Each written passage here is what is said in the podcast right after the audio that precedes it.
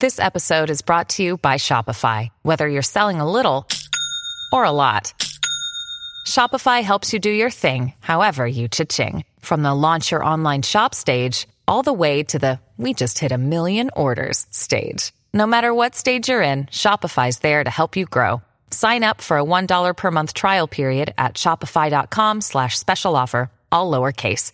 That's shopify.com slash special offer.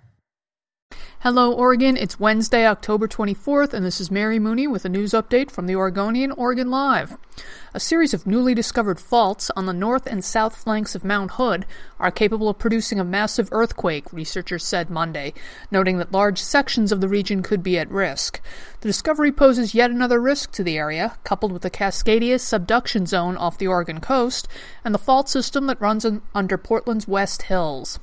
The Mount Hood faults are capable of producing a 7.2 magnitude quake, which would be bigger than the earthquake that hit San Francisco in 1989.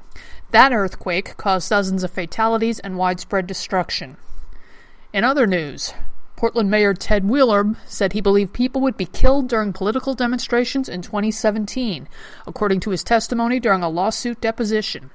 Specifically, he was referring to a turbulent June 4, 2017 rally during which opposing protesters took over downtown streets and parks and were kept at bay by riot police. Officers used pepper balls on protesters and corralled and photographed hundreds of rally-goers in a tactic known as kettling. The American Civil Liberties Union has filed a class action lawsuit contending that the police were overly aggressive and violated protesters' civil rights. Wheeler sat for a deposition lasting more than two hours at City Hall in July as part of that suit, and that's when he made the remarks about the violence. Speaking of violence, the president of the Portland Police Union is calling on city council members to quit sitting on their hands and to cry the violence disrupting local protests.